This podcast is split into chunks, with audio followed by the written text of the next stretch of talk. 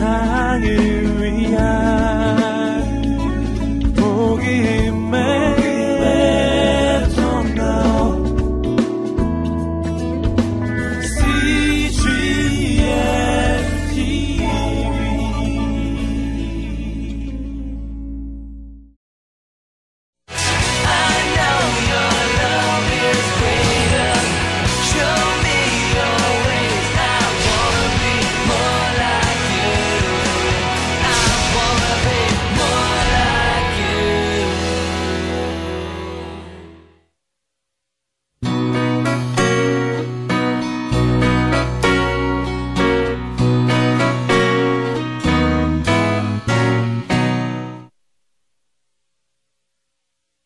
가운데서 좀 하나님을 찾고 계신 분들이 좀 많은 것 같아요. 그렇죠?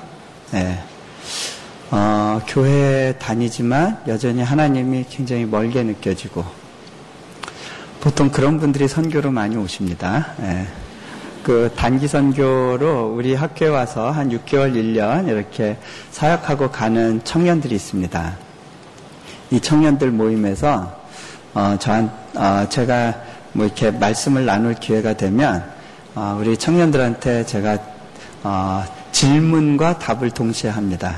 어, 뭐냐면 여러분들 어, 여기에 올 때 마음이 어떤 건지 내가 맞춰볼까요?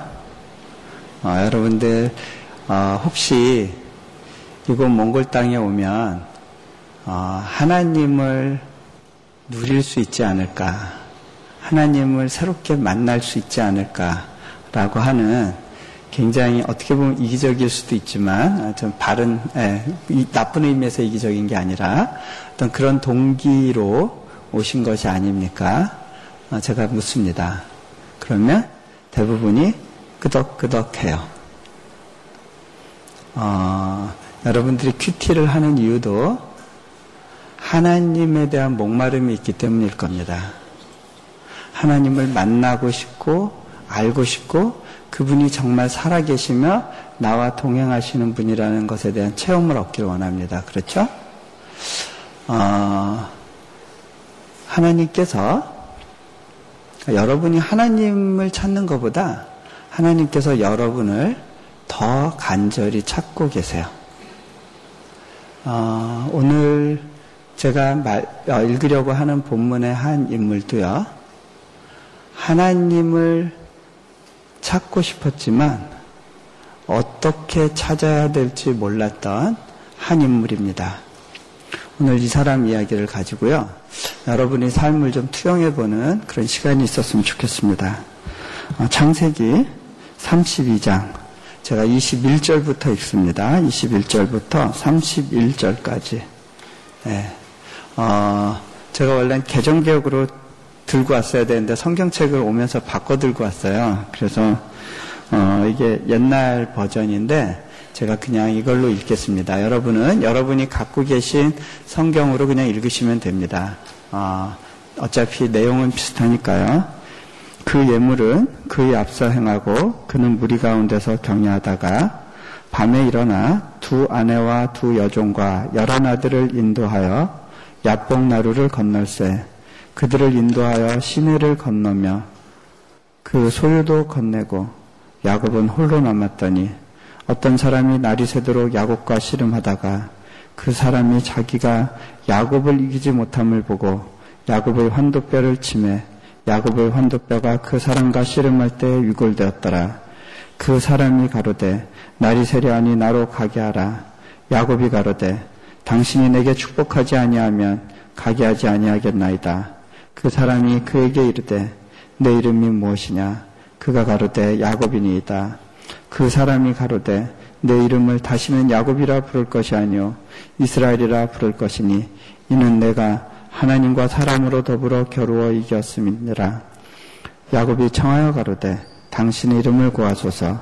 그 사람이 가로되 어찌 내 이름을 묻느냐 하고 거기서 야곱에게 축복한지라. 그러므로 야곱이 그곳 이름을 분이엘이라 하였으니 그가 이르기를 내가 하나님과 대면하여 보았으나 내 생명이 보존되었다 함이더라. 그가 분해를 지날 때 해가 돋았고 그 환도뼈로 인하여 절었더라. 아멘. 어, 성경에 나오는 인물 중에 복을 참 갈구했던 인물이 있습니다. 바로 야곱입니다. 어, 한국 사람들이 야곱 이야기를 참 좋아합니다. 어, 야곱이 복, 복을 추구하던 그 장면에 대해서 우리가 어렸을 때 늘 가깝게 들었습니다. 그리고 결심했습니다. 아, 나도 야곱과 같이 그렇게 하나님의 복을 추구하자. 그런데요, 이 야곱이 추구하던 복, 어, 이 복에 문제가 좀 있었어요. 야곱은 자신이 추구하는 복의 존재가 무엇, 그 실체가 무엇인지를 잘 몰랐습니다. 첫 번째로요, 어, 야곱은요, 복에 대해서 어떻게 생각했느냐면, 복은 자기가 노력해서 얻는 것이고, 싸워서 경쟁해서 쟁취하는 것이라고 믿었습니다. 그런데요, 그래서 야, 야곱이 에서하고 열심히 경쟁했거든요. 근데 성경에 보면요, 야곱이 뭘 잘못 알고 있었다는 걸 알 수 있습니다. 뭘 보면 그걸 알 수 있냐면, 야곱과 에서가 태어나기 전에 야곱과 에서가 엄마 배에서부터 싸우고 있었죠. 그때 어, 부모가 수심에 차 있으니까 예언이 임합니다. 그 예언이 뭐냐면 너희 태중에 두 민족이 있다. 그런데 큰 자가 작은 자를 섬길 것이다. 이미 하나님께서는요, 에서가 야곱을 섬길 거에 대해서 그 민족이 야곱의 민족을 섬길 거에 대해서 결정해 놓으셨어요. 야곱이 노력해서 팥죽 한 그릇에 그리고 아버지를 속여서 그렇게 해서 하나님의 축복을 받은 것이 아니라는 거예요. 자, 두 번째로요.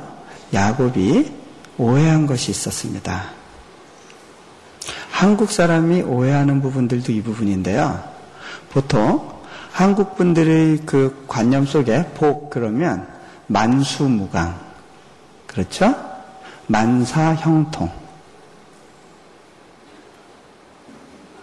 편안히 오래 살면서 부를 누리는 것 이런 것들을 축복이라고 믿어왔습니다. 자, 그런데요, 어, 성경에서는요, 그것을 축복이라고 하지 않습니다. 야곱이 복을 받았던 사람인데 이 사람이 평생의 삶을 마감할 무렵에 애굽 땅에 갑니다. 그리고 거기서 바로왕을 만났을 때 어, 이렇게 이야기를 합니다. 자기가 130년을 살았는데 참 험한 세월을 살았습니다. 라고 고백을 합니다.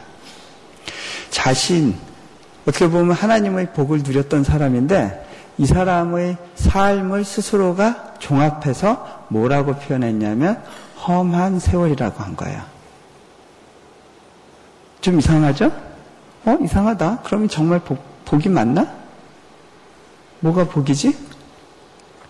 제가 어, 올 초에 어느 순복음교회에서 외국에 있는 어느 순복음교회에서 어, 집회를 하게 됐어요. 한 아홉 번에 걸쳐서 메시지를 전하는데 막 말씀을 전하던 어느 시점에서 제가 이렇게 딱 강대상 쪽을 봤는데 거기에 제가 처음에는 어, 인지하지 못했던 한 단어가 있었어요. 신년, 금식, 축복, 대성회. 아, 축복, 금식, 대성회. 자, 근데 어, 그 축복이란 단어와 금식이란 단어가 저, 저에게 크게 다가왔어요. 하나님, 제가 지금 축복에 대해서 말하고 있나요? 하나님께서 네가 축복에 대해서 말하고 있다고 그러세요. 저는 십자가에 대해서 전하고 있는데요. 그런데 하나님께서 제게 그러시는 거예요. 예. 너 뭐가 진짜 축복인지 아니? 진짜 축복은 바로 나란다. 하나님께서 왜 아브라함에게 내가 너의 기업이 되겠다. 너는 나의 소유가 되고 나는 너의 소유가 되겠다라고 말씀하시는지 그것에 대해서 제가 그때 굉장히 깨끗하게 이해가 되, 되기 시작했어요. 자, 야곱은 복을 추구하던 사람이었는데 그 복을 얻은 결과 그 사람은 험한 세월을 살게 됩니다. 그러면 그 복의 실체는 무엇이냐? 하나님을 소유하는 겁니다. 그런데 하나님을 소유하는 삶은요, 우리가 생각하는 것처럼 그렇게 안락하고 편안하고 무난한 삶이 아닙니다. 자, 이 야곱이요, 복을 추구하려면, 추구하면 할수록 점점 더 어려움 속에 처하게 됩니다. 아버지를 속이고 나서 에서로부터 에서에게 갈 축복을 자기가 쟁취하고 나서 어떤 일이 벌어졌죠? 이제는 편안하게 아버지와 같이 살 수 없게 됐습니다. 도망가야 됐어요. 분노하는 형 에서를 피해서 도망간 곳이 있는데 바로 자기보다 더 약은 외삼촌 라반의 집이었습니다. 자기보다 더 힘이 센 에서와 자기보다 더 약은 외삼촌 라반 이 사이가 바로 야곱의 광야였습니다. 야곱의 훈련 장소였습니다.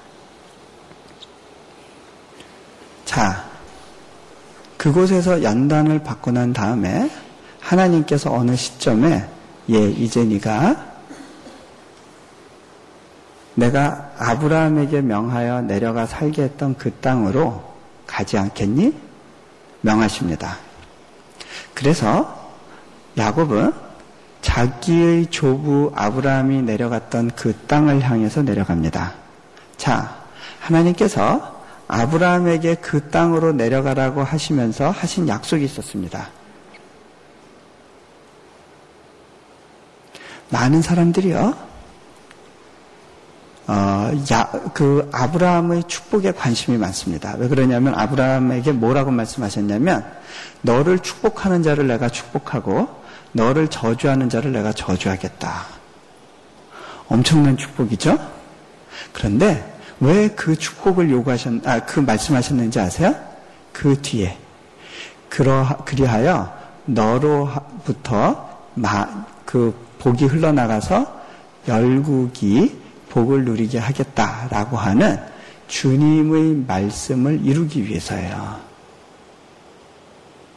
자, 아브라함에게 너 내려가라라고 한 땅은요, 복이 있는 땅이 아니었습니다. 복 없는 자들의 땅이었습니다. 그 당시에 가나안은요, 적과 꿀이 흐르는 땅, 그건 출애굽기 이후의 그 구호고요. 아브라함 당시에 가나안 그러면 어떤 땅이냐면 가나안 족속이 모여 사는 땅인데 가나안 족속은 어떤 족속이냐면 저주받은 족속입니다. 노아의 아들 중에 셈, 함, 야벳이 있었는데 그 중에 함이 아버지 하체 벗은 걸 보고 비웃죠. 그래서 어떻게 돼요? 저주를 받는데 함이 저주를 받는 것이 아니라 함의 아들 중에 한 명인 가나안에게 그 저주가 임합니다. 그 저주받은 가나안의 후손들이 모여 살았던 곳이 가나안 땅이에요. 저주받은 자들의 땅입니다. 우리 한국 분들은요, 복 있는 땅으로 가기를 소망하는 마음이 있습니다. 그래서 지방에 사는 분들은 야 서울이 복이 있대 서울로 가자. 서울에 있는 분들은 야 이 중에서 복이 어디가 있지? 뭐 한남동 이촌동인가 아니면 그 다음 어디예요? 뭐 강남? 근데 거기서도 만족을 못 하죠? 야, 우리 미국으로 가자. 미국으로 가서도 주로 복 있는 땅 그러면 이제 뭐 LA나 뭐 저기 동부 지역 뉴욕이나 이쪽으로 많이 몰리죠. 그런데 그 중에서도요 한국 분들은 어디서 많이 사시냐면 학군 좋은 데 사세요. 대부분 한국 분들이 모여 사는 데는 학군이 좋은 데예요. 좋은 데를 추구합니다. 더, 더, 더, 더, 더. 근데요, 하나님께서 성경의 인물들에게 명하셨던 거는 좀 다른 거예요. 네가 복의 근원이 돼서 복 없는 자의 땅으로 가라라는 것입니다. 네가 복의 근원이 돼서 복 없는 자에게로 가라는 거예요. 우리는요, 교회를 고를 때도요, 어디가 복 있는 교회인가를 찾습니다. 자, 그것이 기준이 됩니다. 어, 찬양 중에 제일 많이 그 불렸던 것 중에 하나가 당신은 사랑받기 위해 태어난 사람. 네. 그런데요, 이 가사가 틀렸다고 말할 수는 없지만 어떻게 보면 그 영성이 기독 개신교적인 영성이라기보다는 좀 천주교적인 영성에 더 가까운 것 같아요. 왜 그러냐면 어, 적어도 개신교가 강조하는 것이 뭐냐면 당신이 죄인이라는 사실입니다. 예배 시간에 지적되어야 되고 강조되어야 될 부분이 뭐냐면 당신은 죽을 수밖에 없는 저주받을 수밖에 없는 죄인이라는 사실을 증명해 주는 거예요. 죽을 수밖에 없는 죄인인데 그 소망 없는 사람이 하나님을 만나면서 소망이 생기게 됩니다. 그러면서 바뀌게 됩니다. 예전에는 나를 내가 사랑받기 위해서 갈구하던 사람이 이제는 사랑을 주기 위해 태어난 존재라는 사실을 인식하게 되는 거죠. 자, 아브라함에게 명해서 내려가라고 한 그 땅으로 다시 하나님께서는 야곱을 내려보내십니다. 야곱이 내려가고 있습니다. 자, 이때 하나님께서 이 야곱을 확신시켜 주기 위해서 하나님의 군대를 보여주십니다. 마하나임이란 곳에서. 이때의 야곱의 신앙 수준에 대해서 한번 좀 어, 우리 평가를 해보면 좋겠습니다. 여러분하고 좀 비교해 보세요. 자, 야곱이 하나님이 살아계신 거 알았어요? 몰랐어요? 알았죠? 하나님의 말씀을 들을 수 있었어요? 없었어요? 들을 수 있는 귀가 있었죠? 그리고 기본적인 순종을 할 수 있었습니다. 그리고 하나님의 축복이 자신의 삶 가운데 중요하다는 사실을 알고 있었어요? 모르고 있었어요? 알고 있었죠? 그 다음에 이 사람에게 체험이 있어요? 없어요? 체험이 있죠. 어떤 체험이죠? 천사가 오르내리는 것도 보고, 하나님의 군대도 보고, 자신이 살아온 삶 가운데 어려운 때마다 하나님께서 나타나셔서 예비하시고 도와주셨던 것들을 경험을 했어요. 그러면 이 정도면 괜찮은 신앙인 것 같죠? 여러분하고 비교할 때 어때요? 비슷한 수준이에요? 자, 근데요, 하나님이 보실 때는요, 야곱에게 있어서 근본적인 문제가 있었어요.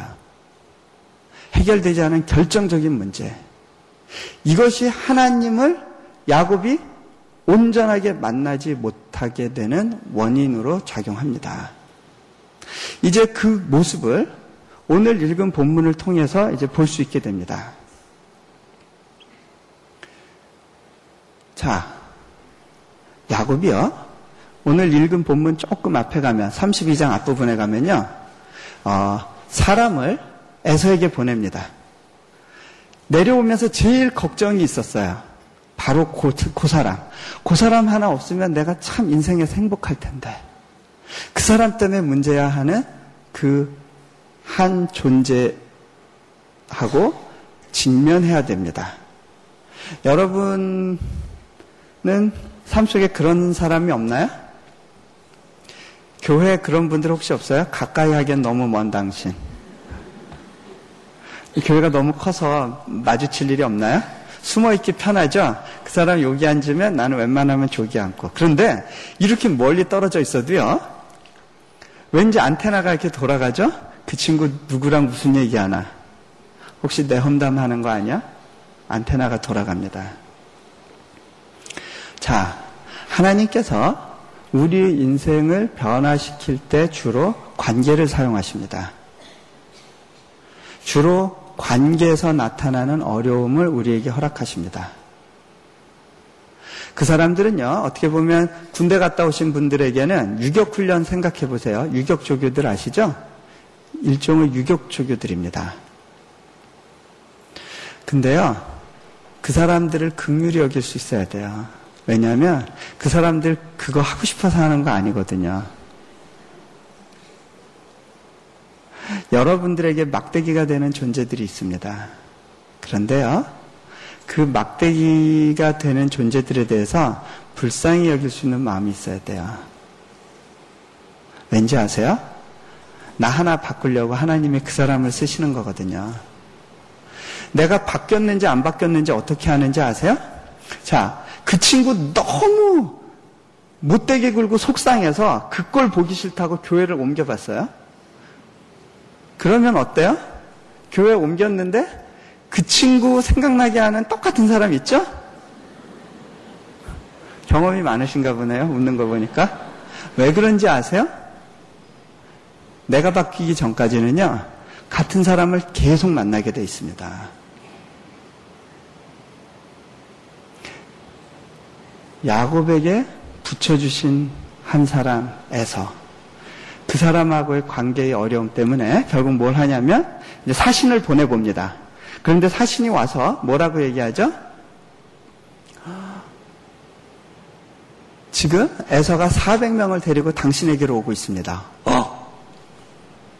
자, 여러분들, 여러분들이 평소에 곱깝게 보던 사람이 하는 행동은요, 전부 나에게 불리한 쪽으로 해석됩니다.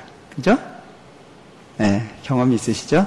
자, 어, 에서가 400명을 데리고 오는 거에 대해서 뭐 쳐들어온다, 죽이러 온다 이런 얘기 안 했지만 야곱은 그걸 뭐라고 해석했냐면 나를 죽이러 오는 게, 나를 해치러 오는 게 틀림없어 라고 단정해 버립니다. 그리고 나서부터 이제 준비를 하는데요. 자, 자기가 갖고 있는 것 중에 괜찮은 거와 버릴 수 있는 것 두 개로 이제 짐을 꾸립니다. 자, 위기의 순간이 오면요, 우리는 자동적으로 우선순위를 구분하게 돼 있습니다. 여러분의 삶 가운데 경제위기가 닥쳤다. 자동적으로 생각합니다. 버릴 수 있는 것과 버릴 수 없는 것.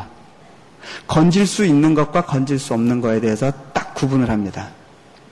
그렇죠? 자,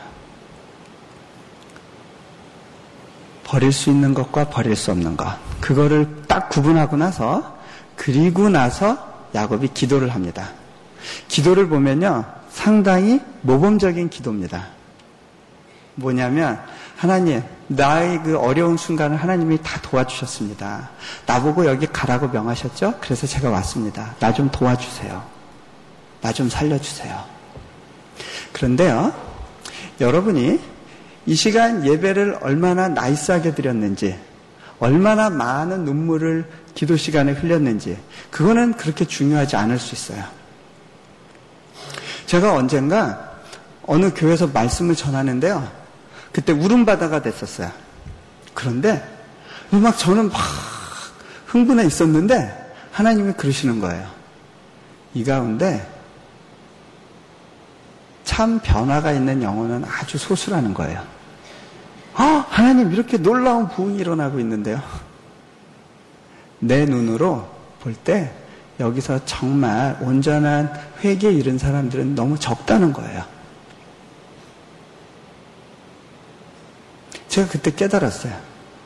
내가 겉으로 보는 것과 하나님이 보시는 것 사이에는 차이가 있구나. 자, 여러분이 오늘 어떻게 예배 시간에 은혜를 받았는지 안 받았는지는요, 여러분이 돌아가서의 삶을 보면 알 수 있어요. 우리는 얘기합니다. 아, 나도 옛날엔 뜨거웠는데.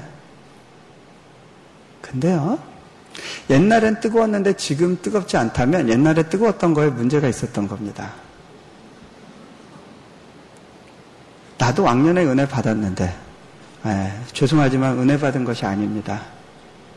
정말 중요한 은혜는요, 그 사람을 변화시킵니다. 여러분, 생명은 떨어지면 싹이 나서 자라게 돼 있습니다. 어떤 사람은 그렇게 얘기해요. 세상이 주는 거짓말 중에 하나가 결혼은 신혼 초가 절정이고 그다음부터 내리막길이다. 그건 세상이 주는 이야기예요. 갈수록 자라지 않는다면 처음부터 죽어 있었던 겁니다. 생명은 반드시 자라고 열매를 맺게 돼 있습니다.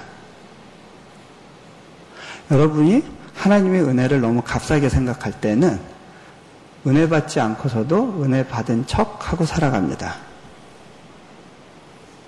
자, 온전한 변화는 삶을 바꾸게 돼 있습니다. 자, 야곱이 기도는 열심히 했지만 문제가 있었어요. 그 문제는 뭐냐면요. 삶의 방식은 전혀 바뀌고 있지 않다는 거예요. 기도하고 난 다음에 선물을 열심히 쌉니다. 어떤 분들은 이렇게 해석합니다. 그러니까 야곱에 대해서는 참 많은 오해들이 있는데 그 아, 야곱의 그 축복을 강구하는 열심은 대단해라는 것도 하나의 어떻게 보면 우리가 막 성공 시대, 60년대, 70년대, 80년대의 어떤 개발 성장에 대해서 갖고 있었던 어떤 그런 희망이 투영된 부분이라면 이 야곱이 이렇게 기도는 하지만 또 나름대로 살궁리를 하면서 선물을 열심히 싸는 모습을 보면서 사람들이 생각을 합니다. 아, 그래. 기도는 기도대로 하지만 또 자신이 할 거는 또 자신이 열심히 노력하고 준비해야 돼.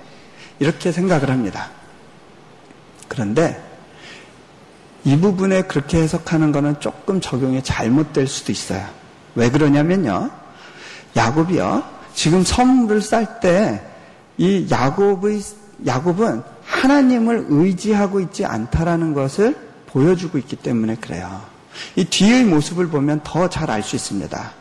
선물을 싸는데 선물을 잔뜩 싸놓고 그것도 한꺼번에 보내는 게 아니라 아, 머리를 써서 순서대로 단계적으로 보내면 에서가 혹시 차츰차츰 마음을 누구로 드릴지도 몰라 이렇게 생각을 합니다. 그렇게 해놓고 그 다음에 아 이제 잠자자 밤이 돼서 잠자리에 듭니다. 그게 오늘 읽은 본문의 이야기 시작입니다.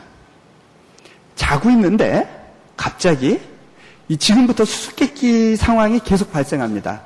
이상해요? 갑자기 야곱이 일어나서 가족들을 데리고 강을 건너요. 그리고 난 다음에 어느새 보니까 혼자 남아 있어요. 더 이상한 건요. 거기에 하나님이 나타나는데 하나님하고 야곱이 씨름을 해요. 아니, 힘들어서 골골하고 있는 그 야곱을 상대로 왜 하나님이 씨름을 하실까요? 그런데 하나님이 야곱한테 져요. 야곱은 에서한테도 지는 약골인데 하나님이 야곱한테 져요. 그 이후에도 수수께끼 같은 일들이 계속 벌어집니다. 여러분 이 부분이 이해가 잘 되셨어요? 오직 믿음으로, 그죠? 네. 자, 어, 근데요, 문제가 있어요. 이 부분을 좀 제가 해, 그, 제 방식대로 해석할게요. 이거는 해석학적인 문제이기 때문에 꼭 제 해석이 맞다고 할 수는 없어요. 하지만 여러분들에게 혹시 이 해석이 도움이 될 수 있을 것 같아서 제가 오늘 좀 나눠보려고 합니다. 그건 뭐냐면요. 어, 야곱이 밤에 자다가 불안해졌어요. 아무리 자신의 노력을 다 기울였어도 그래도 혹시나 여전히 에서가 나를 공격한다면 어떡할 것인가 라고 질문했을 때 대답이 없었던 거예요. 온 세상을 위한 복음의 통로 CGM TV 여러분 고민에 마음을 내보, 내주어 본 적이 있으시죠? 그러면 고민이 나를 압도하잖아요. 그죠? 아무리 안전하려고 안전한 장치들을 다 마련해도 여전히 불안합니다. 그렇죠? 자, 야곱이 불안해지니까 이제는 재물 중에 좋은 거와 나쁜 걸 골랐는데 우선순위가 다시 줄어듭니다. 다 줄 수 있어. 하지만 가족들만큼은 버릴 수 없지. 가족들을 데리고 야복강을 건너갑니다. 그 당시에 요단강이 남북으로 흐르고 있었고 이제 야복강이 동서로 흐르면 약간 남쪽에서부터 야복강을 건너는데 이건 무슨 행위냐면 도망가는 거예요.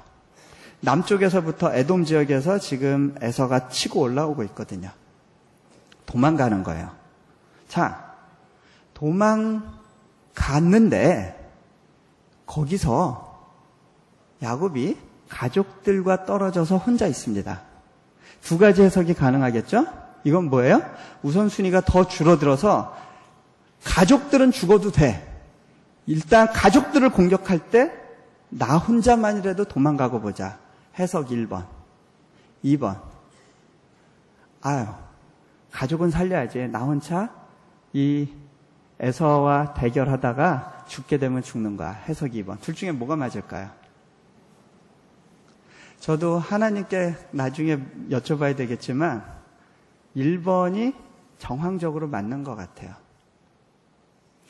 이런 이야기를 들으셨을 때 여러분이 속으로 특히 여성분들 아 괘씸해 야곱 어떻게 그럴 수가 있어 비겁하게 어떻게 가족들은 죽으라고 그러고 자기 혼자 살려고 할 수 있지 그런 분들 있으시죠? 야곱의 가장 큰 우선순위는 나였어요. 그런데 이거에 대해서 여러분들이 비난할 자격이 있는지 제가 한번 테스트 해볼까요? 네. 여러분들 사랑하는 가족들과 가족 사진을 찍었습니다. 사진이 나왔어요. 누구 얼굴부터 보세요? 그 사진 잘 나왔다, 안 나왔다 기준이 뭐죠?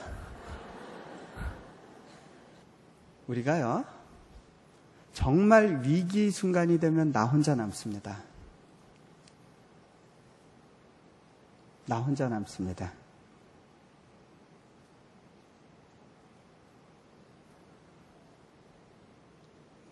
아침부터 밤 늦게까지 사업 부도 막으려고 뛰어다니다가 밤 늦은 시간이 돼서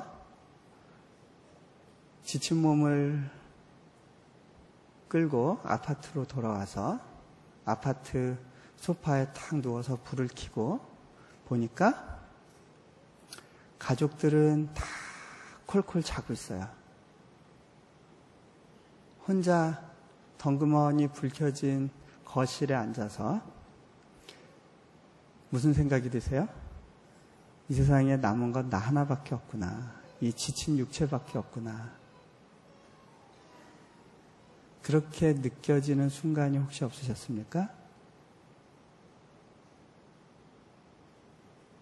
가족도, 아이들도, 부모님도 그 시간에는 도움이 되지 않는 친구들도 도움이 되지 않는 그런 순간을 혹시 만나보셨습니까?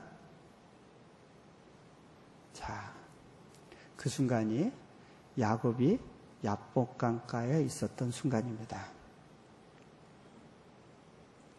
그 순간에 하나님께서 야곱을 찾아오십니다. 둘이 씨름이 벌어지는데 저는 어떤 지향의 문제였던 것 같아요.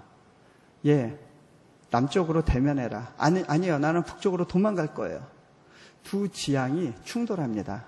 예, 나를 믿어라. 믿지 못하겠어요. 이 세상에 믿을 건 나 하나밖에 없어요.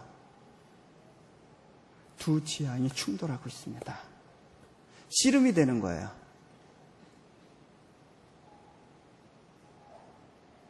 자, 그런데요. 신기한 일은요. 하나님이 진다는 사실이에요. 제가요, 이 사실을 어떻게 확인하게 됐냐면요. 제 아이랑, 어, 이렇게 전쟁 놀이를 할 때가 있습니다. 어, 몽골이 워낙 겨울이 길고 춥다 보니까 제가 아이를 좀 운동을 시켜줄 필요를 느껴서 가끔 저녁 때 숙제 마치고 나면 아이랑 이제 칼싸움 같은 걸 합니다. 자, 칼싸움을 하면 보통 누가 이길까요? 네? 네, 제 아들이 이깁니다. 그런데요, 제가 가끔 가다가 늘 이기게 해주는 것이 재미도 없을 뿐만 아니라 아이의 정서 형성이나 사회성 개발에 도움이 안 된다고 느낀 적이 있어요. 그럴 때는 제가 마음을 독하게 먹습니다. 오늘은 어떻게 이겨줄까? 챙챙챙 하다가 탁 세게 치니까 제 아이의 칼자루가 툭 허공으로 날아갑니다. 이제 그때 지른다 아빠. 하나 둘 그러고 콕 배를 찌릅니다. 피하려다가 배를 정면으로 딱 맞아요. 그러면 아주 어이없는 표정으로 저를 딱 봅니다. 저는 그 순간 마음을 독하게 먹고 이동현 아빠가 너 찔렀지? 그럼 아빠가 이긴 거야. 아빠 이겼다! 그러고 좋아합니다. 그러면 어느 날 동현이가요. 아주 기분 나쁜 표정을 하면서 문을 콱 닫고 자기 방으로 가버려요. 나중에 보니까 엄마를 불러요. 엄마! 엄마! 나 잘 건데. 그러면서 불러요. 그러면 엄마가 가니까 무슨 스토리 하나 들어보니까 엄마, 아빠 나빠. 어떻게 아들을 이겼다고 저렇게 좋아할 수가 있지? 분했나 봐요. 근데 제가 문득 이대로 재우면 문제가 되겠다는 생각이 들었어요. 안 되겠다. 야, 이동현, 너 아빠랑 한 판 더 붙을래? 북, 더 붙겠대요. 그래서 칼싸움을 합니다. 이번에 누가 이길까요? 예, 제 칼이 여지없이 날아가고, 그, 헛찌르는 칼에도 그냥 몸을 비껴대서 탁 맞고서, 그 다음에 팍 장렬하게 쓰러집니다. 아, 아빠 쓰러졌다. 동현이 세졌는데, 그러니까, 동현이 대답이 어, 저를 놀라게 했어요. 그치, 아빠? 나 세지? 내가 새로운 작전을 걸었거든.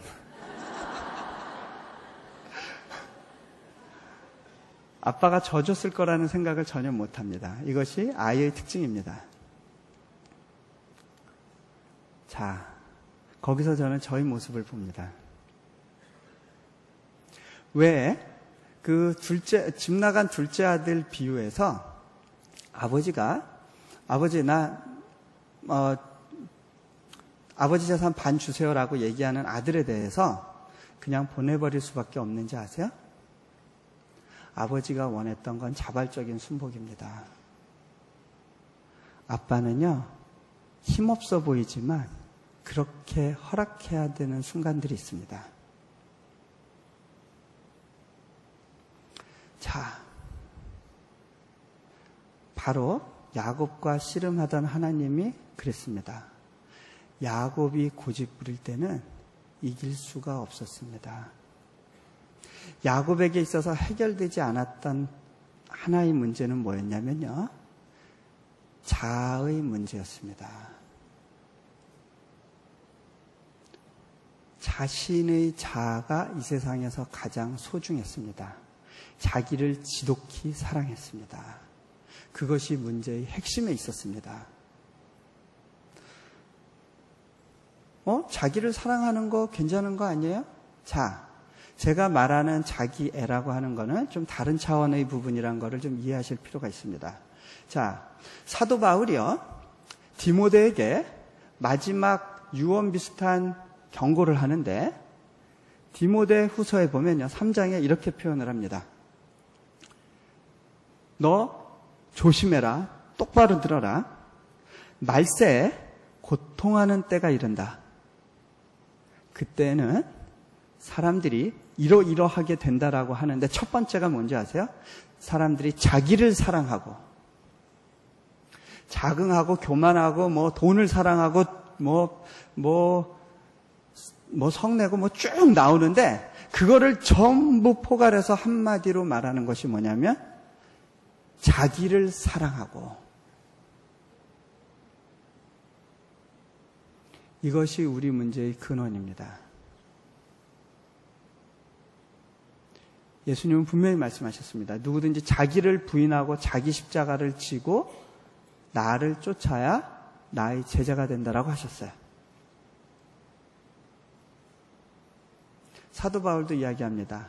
내가 그리스도와 함께 못 박혔나니 나는 날마다 죽노라.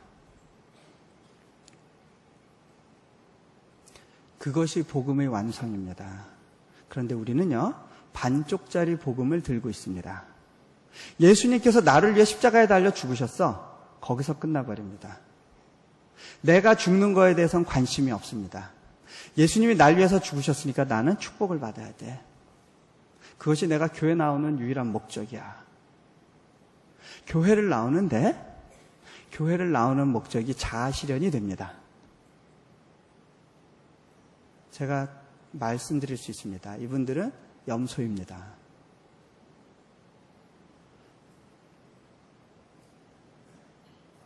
내 삶의 목표가 십자가 복음을 믿었음에도 불구하고 그것을 내 삶의 최고의 가치로 인정했음에도 불구하고 여전히 내 삶의 목표가 성공인 사람들이 있습니다. 삶의 목표가 하나님의 거룩으로 바뀌지 않았다면 그 회심은 가짜 회심입니다.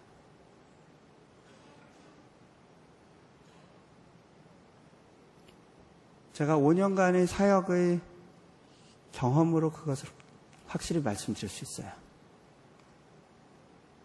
가짜 회심을 참 많이 봤거든요. 자, 물론 제가 말씀드리는 건요, 행위로 구원받는다는 이야기가 아니에요. 제가 말씀드리는 건 이미 믿었기 때문에 나타나는 결과로, 나, 결과들 있죠?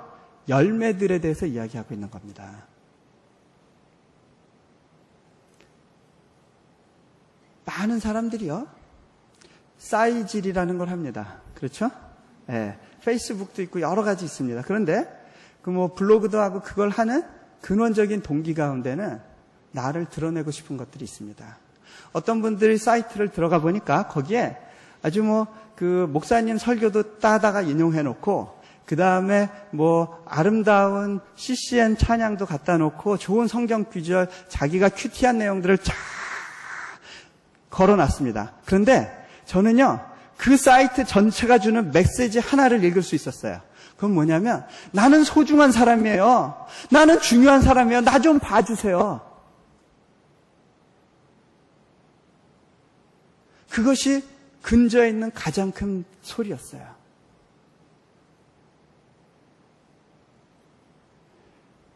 자, 야곱도 이 부분에서 해결되질 못했던 겁니다.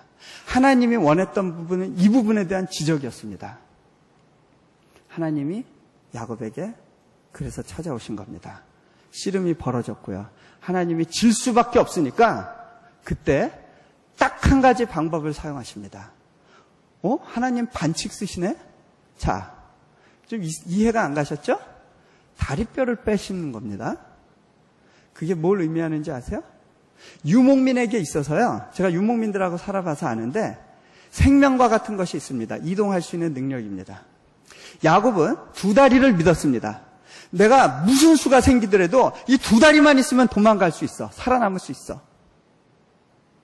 자기가 믿었던 가장 큰 하나를 탁 건드렸습니다.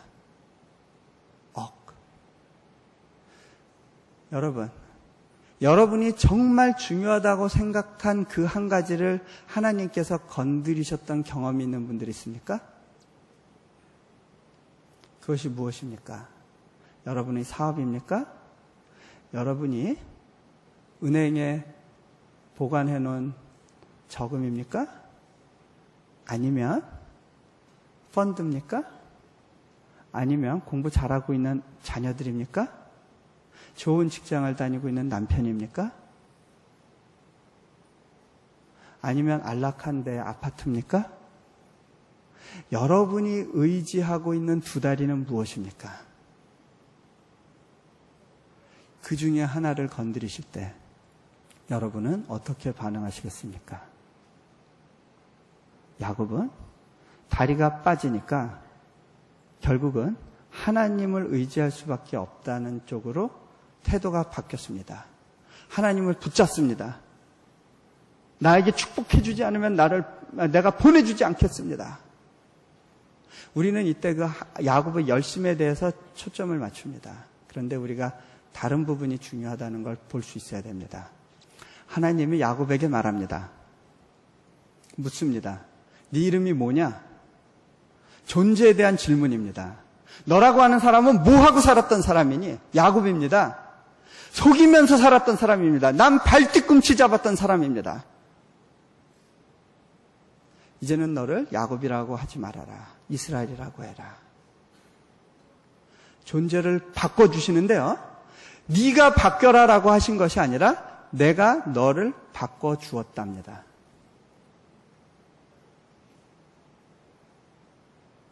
여러분 힘으로는 여러분이 십자가를 질 수 없습니다. 여러분 힘으로는 여러분 손에 못을 박을 수가 없습니다. 그것은 오직 하나님의 영역입니다.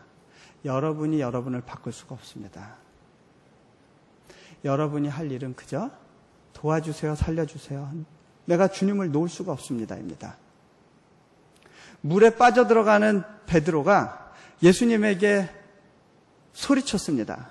베드로는요, 그때, 어, 물에 빠져가네? 어, 내가 왜 이렇게 잠기지? 어, 내가 믿음이 부족하구나. 그럼 내 믿음을 얼마나 증진시켜야 될까? 그걸 분석하고 있지 않았습니다.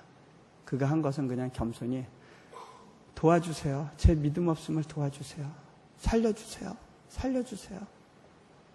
그랬을 때 예수님이 그를 들어 일으키셨고 같이 무리를 걷게 됩니다. 이것이 바로 구원입니다.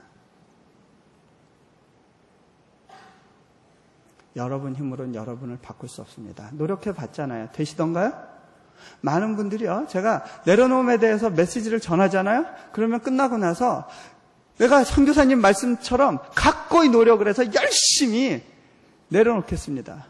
결심하겠습니다. 결심으로 되는 게 아니라고 열심히 설명을 해도요. 알겠습니다. 결단하겠습니다. 노력하겠습니다. 노력으로 안 돼요. 해보셨어요? 이 중에 책 읽으신 분들 있죠? 어, 그래. 나도 한번 오늘부터 결심해보고 내려놔 보자. 며칠 가셨습니까?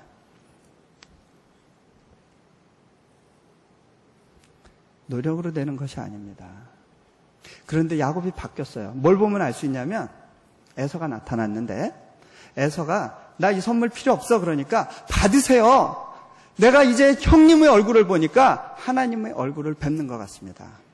과거에는 원수였는데 그 원수의 눈에서 하나님의 얼굴을 봅니다. 그 이후로 야곱이 바뀌었고요. 에서의 역할은 끝나버렸습니다. 에서는 더 이상 야곱에게 문제가 되지 않고 성경에 그 다음에 딱 한 번 나오는데 그건 뭐냐면 아버지 죽었을 때 장례 지냈다는 얘기예요. 사울은 하나님께서 버리셨지만 당분간 왕위에 두셨습니다. 언제까지? 다윗이 변화될 때까지. 그것이 에서의 역할입니다. 여러분들, 여러분들을 힘들게 하는 사람들을 불쌍히 여길 수 있어야 돼요. 어느 선교사님이요. 15년 동안 그 몽골에서 사역하신 아주 귀한 분인데요. 이분이 너무너무 어, 귀한 분인데 저희한테 오셔서 이런 간증을 하셨어요.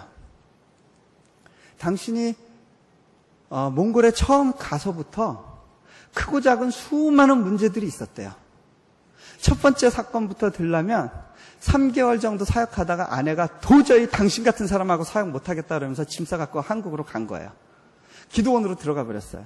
뭐 때문에 그랬냐면 비누 가지고 애들 오면 비누로 막 씻는데 막 이제 집에서 예배 드릴 때인데 비누를 너무 해프게 쓰니까 막 이렇게 물에 담가 놔서 막 퉁퉁 불고 이러니까 아우 비누 다 썼네 빨리 하나 내놔야지 선교사님이 그러면 사모님은 비누 그만 내놔 애들 버릇 나빠져 아끼는 법도 가르쳐야지.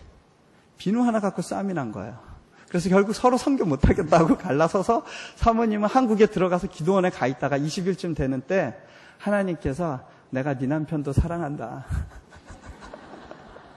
그 말씀에 다시 무한한 마음으로 돌아오고 아, 들이 하나 아, 둘이 있었는데 그 중에 하나가 아버지가 내 허락 없이 몽골에 와서 나를 이렇게 망쳐놨다고 그러면서 술 먹고 집 나가고 하루는 아버지 컴퓨터 내다 팔아가지고 그 돈으로 어, 공항 가려고 비행기표 사서 가, 나갔는데 여권을 안 들고 갔네요.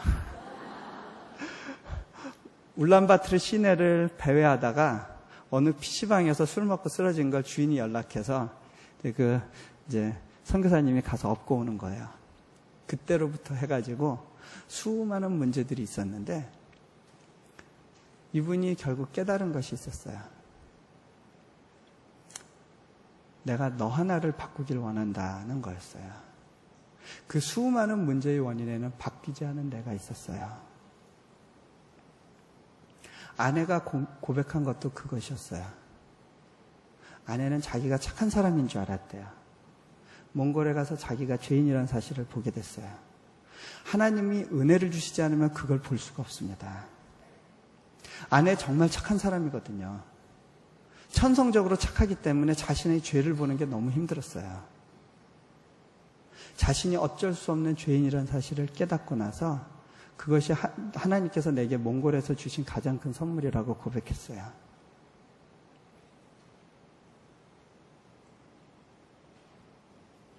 자.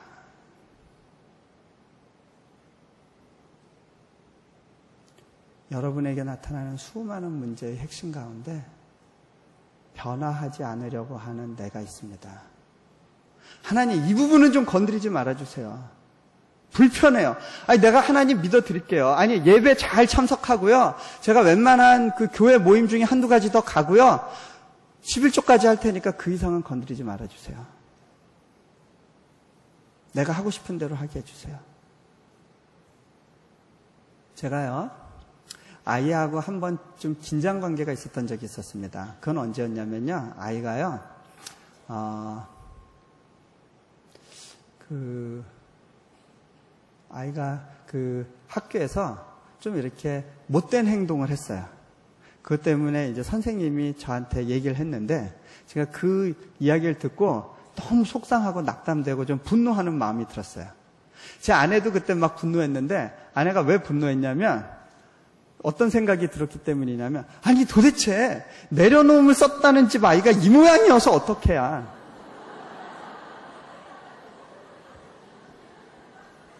그게 그렇게 자기를 힘들게 했대요. 자책감이 드는 거야. 도대체 애 하나도 못 키우는 집에서 말이지. 네. 그래가지고 그날 좀 결심을 하고 아이를 야단을 쳤습니다. 좀 심하게 했어요. 아이가 그렇게 거절감에 대해서 굉장한 부담이 있는 아이인데 그, 그 부분이 굉장히 예민한 아이인데 제가 아이를요 현관 밖으로 내치고 30초 동안 막 아빠 이러는데 제가 문을 잠갔어요. 그리고 30초 있다가 문을 열어주면서 애가 막 경기를 일으키면서 우는데 제가 이렇게 달래줬어요. 그러면서 너 좀 어, 아빠가 왜 그렇게 야단쳤는지 아니? 다 설명을 했어요. 전 아이가 이해했다고 생각했거든요. 그런데요, 아이의 얘는 얘가 아닌 경우가 있더라고요. 중요한 건 아이는요, 자기가 뭘 잘못했는지는 금방 잊어버려요. 그런데 엄마 아빠가 잘못한 거는 평생을 기억합니다. 그죠? 예. 네. 자녀들의 특징입니다. 예. 어쩔 수 없습니다. 자녀들도 죄된 존재이기 때문에 기본적으로 오해하고자 하는 속성이 있어요.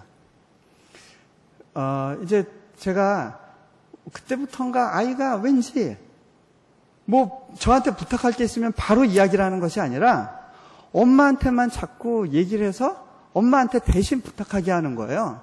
제가 속상했어요. 아니, 야단을 엄마가 치려고 한 걸 내가 그냥 맡아서 대신 친 것 뿐인데, 얘는 그냥 아빠만 막 서운해하네? 뭐, 시간 지나면 없어지겠지. 그런데 그렇지가 않았어요. 제가 중국에 어디 갔었을 때 선교사님과 한 분과 기도하고 있었는데, 그 선교사님에게 주님의 말씀이 임했어요. 저한테 대언을 해주셨는데, 당신의 가정에 상처받은 영혼이 있다고 하십니다. 그 관계를 회복하라고 하시네요.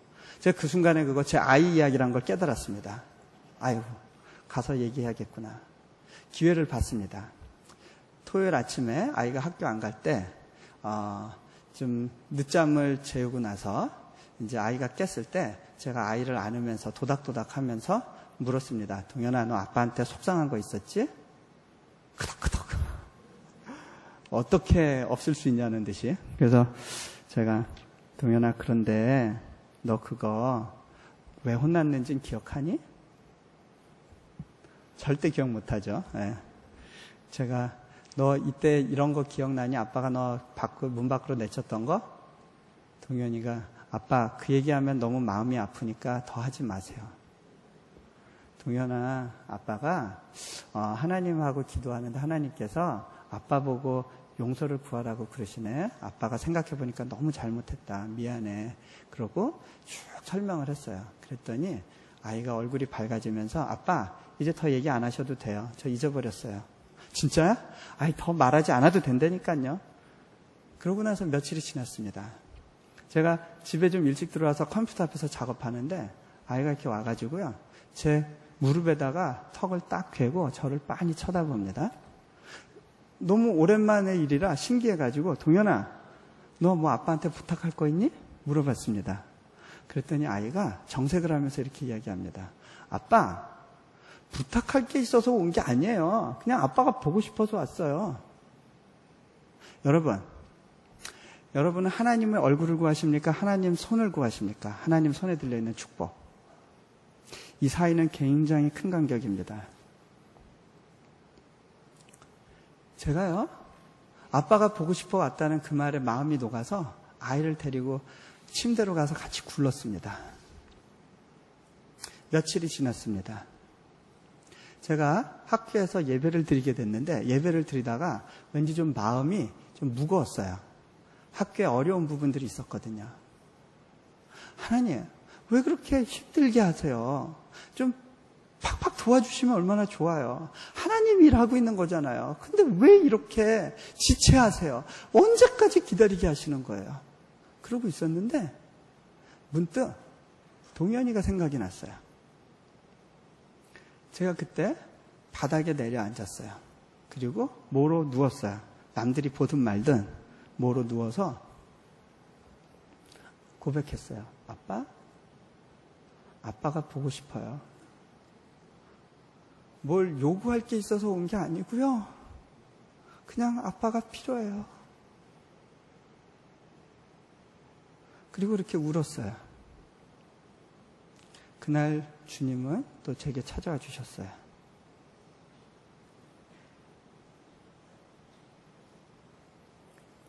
자.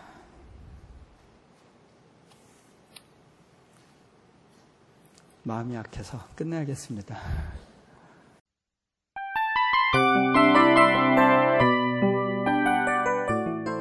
이 프로그램은 청취자 여러분의 소중한 후원으로 제작됩니다.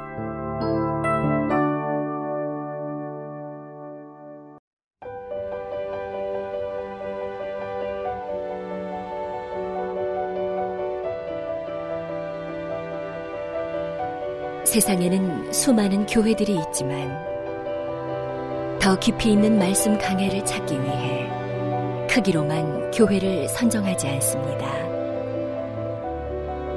보다 좋은 영적 콘텐츠를 더 많이 나누기 위해 방송비를 받지 않습니다.